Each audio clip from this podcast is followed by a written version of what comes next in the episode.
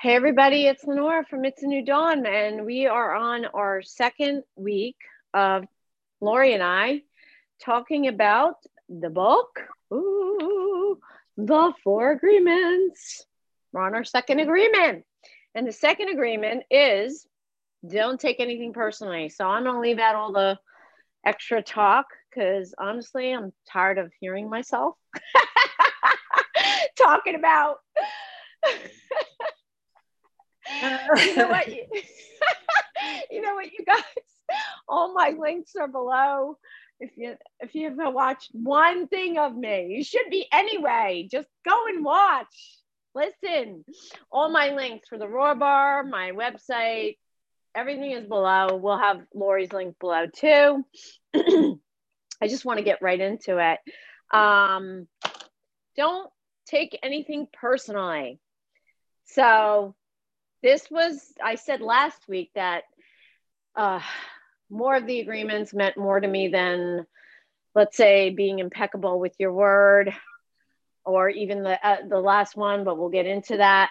But not taking anything personally was huge for me.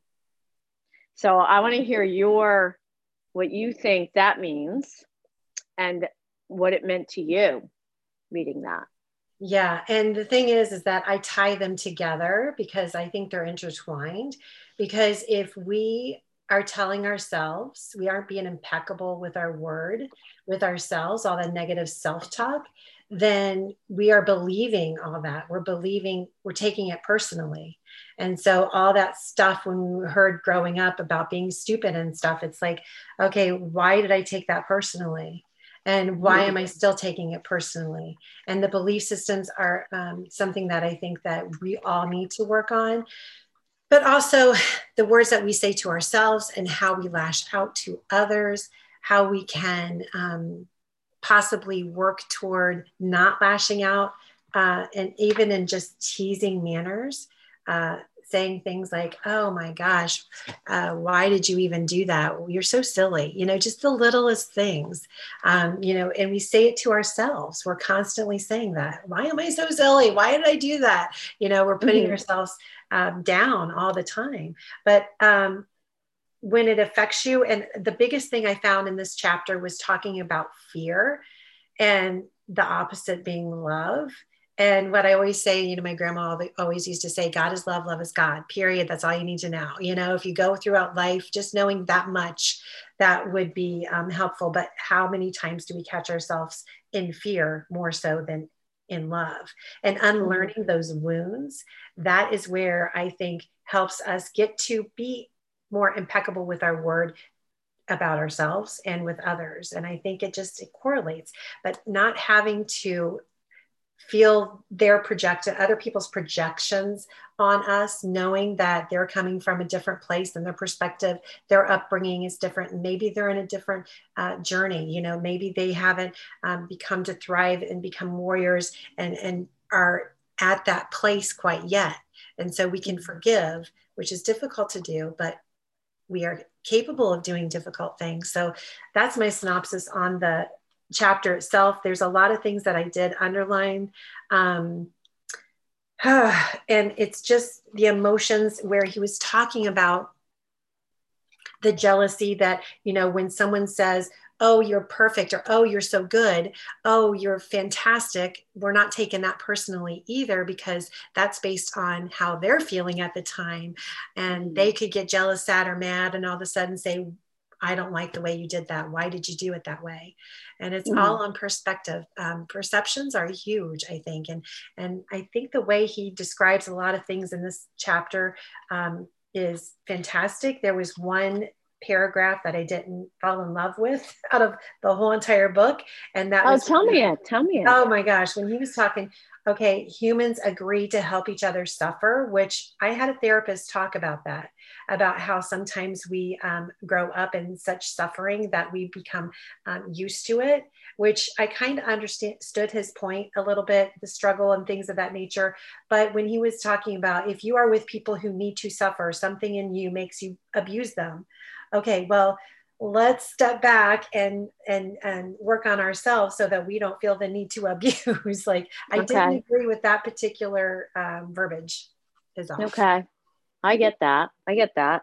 I don't really have thoughts about that. I don't remember reading that that part of it. That's on page 57 um, top, top wow. 57 um so when is this the is this the agreement he talked about? And he, i think he touched upon it. Um, coming from a place of fear. So this way you can, whoever is saying whatever they're saying, you can't take it personally because it's not about you. It's never about you. Right? Right. right. This is all in that second chapter. Right. Everything so it's never about, about you. And that was just so hard to grasp for me. So it makes it more believable for me. I get it a lot more now every time I feel like I'm taking things personally, now you can say that I am I am a, a sensitive person. I'm an empath and and it's hard. It's really hard. because I feel everything and even when somebody says you're too sensitive for me not to take it personally, I have to step back and be I swear to God, I think of this book. I think of the words coming out of these pages and I'll say it don't take it personally. Don't take it personally. It's not about you, it's about them. Now, what does that mean to you? Like when you say it's not about you, it's about them? And it's hard to apply. These principles are difficult. The agreements are hard to apply in certain situations because, yeah, I get triggered when I hear things like that. But then I think, okay, they're in a place where they can't um, focus or concentrate on whatever it is we're trying to concentrate and focus on and to say that hurts me hearing that those words from you and to try to communicate if it's someone's really close to you. If it's in business or something i can let it go totally. Or friendships you know things of that nature. But if they're really close to me and we're on a, a very cl- like a personal very close relationship I, I like to over communicate and that's my style. And please when you say those type of things it hurts my feelings and i want you to understand that i would like to let that go but i would like to understand where you're coming from when you feel as if i am being too sensitive in this situation you know what Do I mean? you actually say all of that? I have person? said that in a situation, yeah. And when I was oh, going okay. and when I was in therapy and talking about it, I brought it into a very close and personal relationship. And, you know, it was blown off and that hurt even more. And I thought, mm-hmm. wow, if I could just and people you know you can't control what they say and what they do you just can't so i had to decide that if that was important enough for me to move forward in that relationship or let it go mm-hmm. i want to say, also, say also before, before, we go any further i like mm, sorry you guys um that i do intertwine all of them i'm just saying there's yeah. some that kind of just stuck out at me. And the third one, definitely too, these two, the third and this one kind of just went together. But I do feel from the book that I definitely need to talk to talk it out just like you said um if there's something that's bothering me that somebody said i don't let it fester i kind of i i I don't have any fear as far as picking up a phone or writing a text and saying we need to talk. So it's I guess it's around uh, like on the same uh, around the same lines as you, where I need to communicate. I want to know exactly what they're feeling like. I or I'll tell them exactly how I felt about what they said. So it's and that all comes from the book. I, right. I like I, the communication is so key for me and that comes from me t- making assumptions about everything, reading this book and saying, okay, so how do I resolve that? And for me, it's communication. For me, it's like if something's bothering me and I'm taking that like as this this attack on me, then I communicate with the person. And more times than not, way more times than not, it's not what I think. Do you know what I mean? So it's yes. made life so much easier. You guys, you got to read this book. Right. And another point too is uh, one of the things that one of my therapists was telling me is when I have a conversation like that, deep rooted conversation, is to bring in words as I, never say, your words hurt me. What you said hurt me. Say, I felt uncomfortable and hurt when I heard the word fill in the blank. And so that they can understand from that point of view that they're not being attacked that these are my feelings and I own them. And no matter what, if it were you or someone else, I'm working through them, but I want you to be aware of them. Yeah, I love that for sure. It's a, it's on the same wavelength as that. And I, it's, it's brought me so much freedom.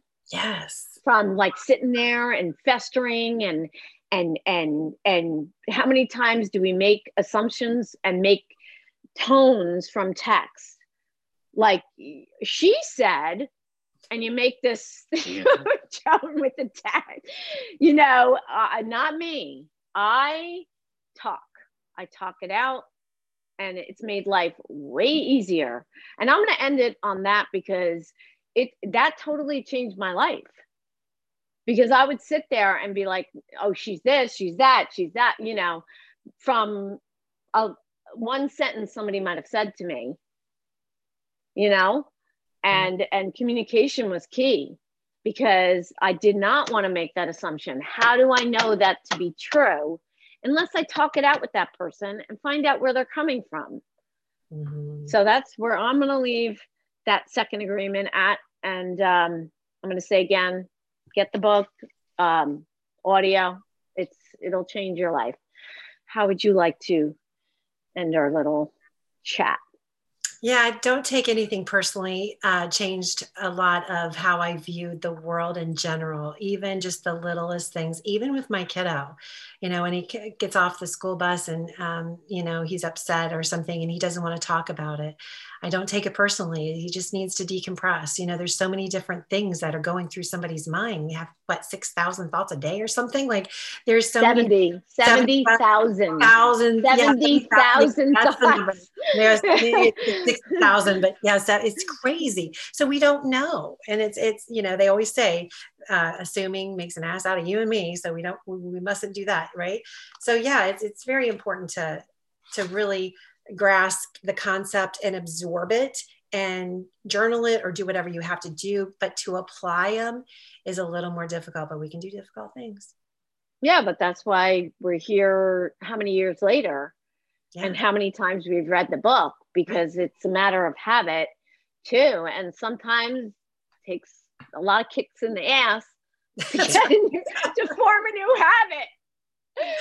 But I'm, you know, I'm working on it every day anyway, as usual, thank you for joining me. We are, this will be our second week in February for the second agreement, and we'll be back for the third week. Lori, um, all your information is going to be in the show notes. Do you want to add anything as far as anybody getting in touch with you or? Nope. I'm Lori with It's Time Sunshine.com, where we have a new podcast called Co Creating Impact, um, where people chat for 15 minutes, where you're going to be on the first week of February. Woo woo. Mm-hmm. So, yeah. Can't wait. Exactly. And on that note, you guys, again, all my information will be in the show notes. If you have any questions, all my information's there. Get in touch with me. Have a wonderful and blessed day, everybody. Take care.